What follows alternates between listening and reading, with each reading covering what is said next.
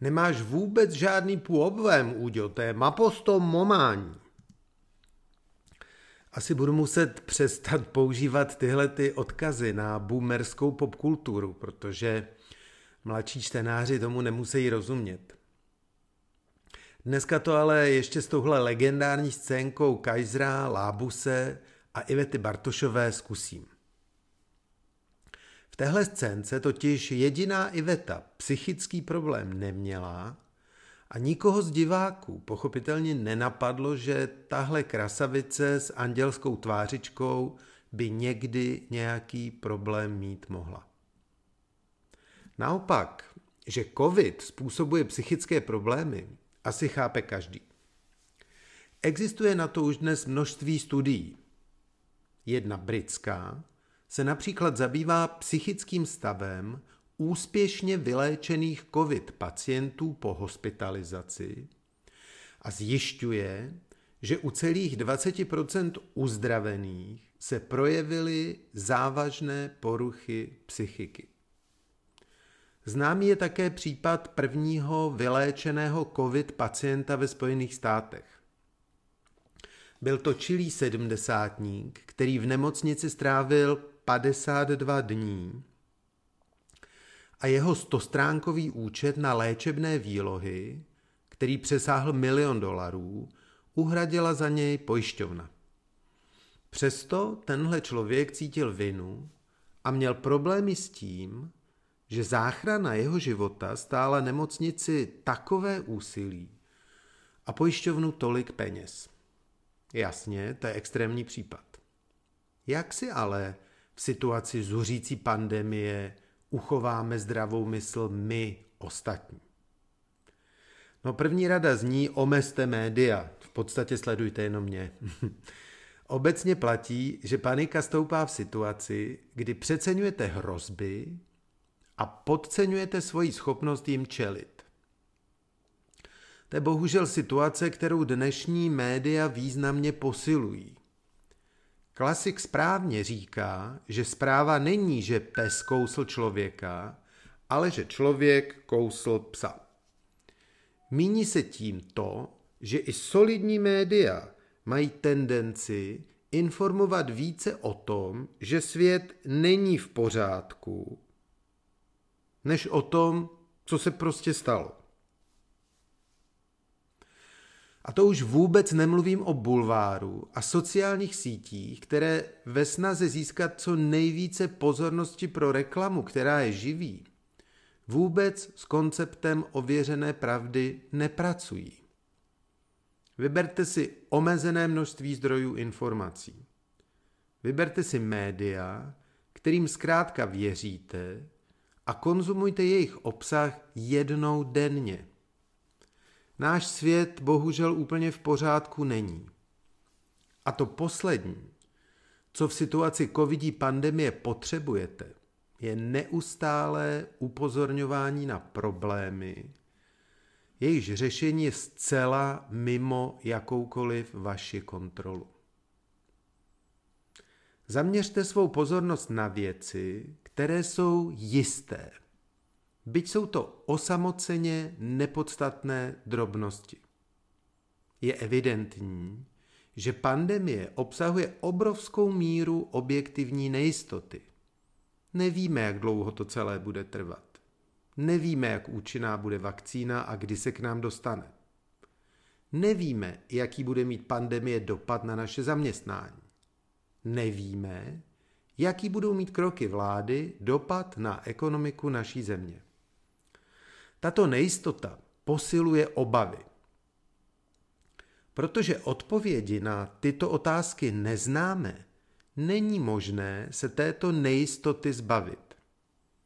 Co však možné je, a co každému vřele doporučuji, je zaměřit se na věci, které jisté jsou a k těm svoji aktivní pozornost upírat.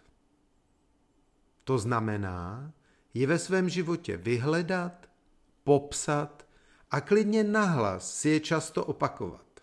Ne, nestyďte se za to, opravdu to funguje. I malý element jistoty v moři nejistoty vám pomůže. vrátíte se na zem a posílíte oslabenou sebedůvěru. Tyhle kotvy jistoty má každý z nás, jen je musí najít a aktivně popsat.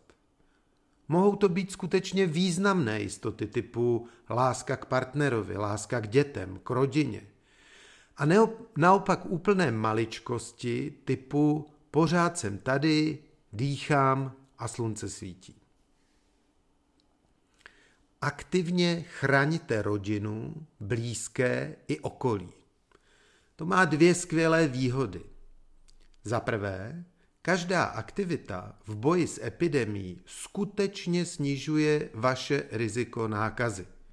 Mytí rukou, nošení roušek, to všechno fakt funguje. Ale za druhé, vám to skutečně dodá klid mysli, protože aktivita je zkrátka účinnou protilátkou na obavy. Tohle třeba bylo za mne nejsilnějším motivem jarního šití masek. O jejich epidemiologickém přínosu jsem vždy pochyboval. Nicméně o přínosu pro psychické zdraví jsem nepochyboval nikdy. Prostě někdy fakt stačí udělat něco, aby se vám ulevilo. Tady je toho něco k dispozici nepřeberné množství. Od domácí výroby ochranných pomůcek přes pečlivý úklid, dezinfekci až po pomoc okolí, klidně i neznámým lidem. Každá taková aktivita má na vaše psychické zdraví blahodárný vliv a navíc fakt snižuje riziko šíření nákazy. Za mě double victory. Udržujte řád i v objektivně rozvolněné situaci. Nenechte se událostmi smíkat. I když jste doma a děti jsou doma, i když jednotlivé dny mají tendenci splývat, tomuhle se aktivně postavte. Plánujte veškeré své aktivity, a to i aktivity volnočasové. Pochopitelně pak tyto plány dodržujte. Opět tím snižujete nejistotu ve svém životě a posilujete pocit toho, že pány situace jste vy. To se pochopitelně týká i tak rutinních činností, jakými je jídlo a jeho příprava. Asi každý chápe, že v této situaci je dvojnásobně významné posilovat žádoucí a omezovat nežádoucí návyky. Tedy žádný alkohol, žádné cigarety, žádné slazené nápoje, ale pravidelná, lehká, vyvážená strava. K tomu časté cvičení a pravidelná fyzická aktivita. Dospělí by měli alespoň půl hodiny denně strávit aktivním pohybem, děti alespoň hodinu. Jo, a nezapomeňte dýchat. To zní jako trochu triviální rada, protože pokud byste přestali, tak ani nedočtete tento článek, že? Majitelé jablečných hodinek nebo lidé, kteří se o své zdraví aktivně starají, vědí, že dýchání samo o sobě je významným faktorem fyzického a mentálního zdraví. Buď si na to stáhněte apku, anebo to dělejte jako já.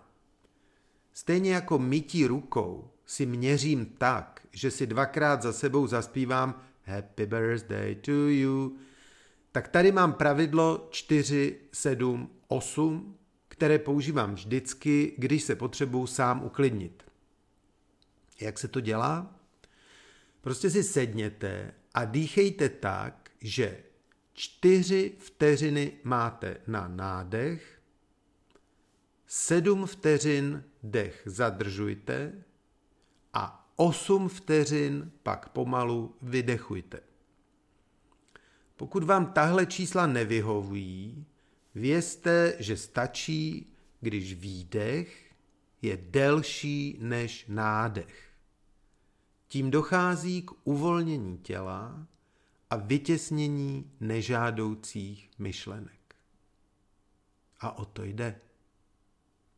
Tak buďte zdraví a ničeho se nebojte. Dobře to dopadne.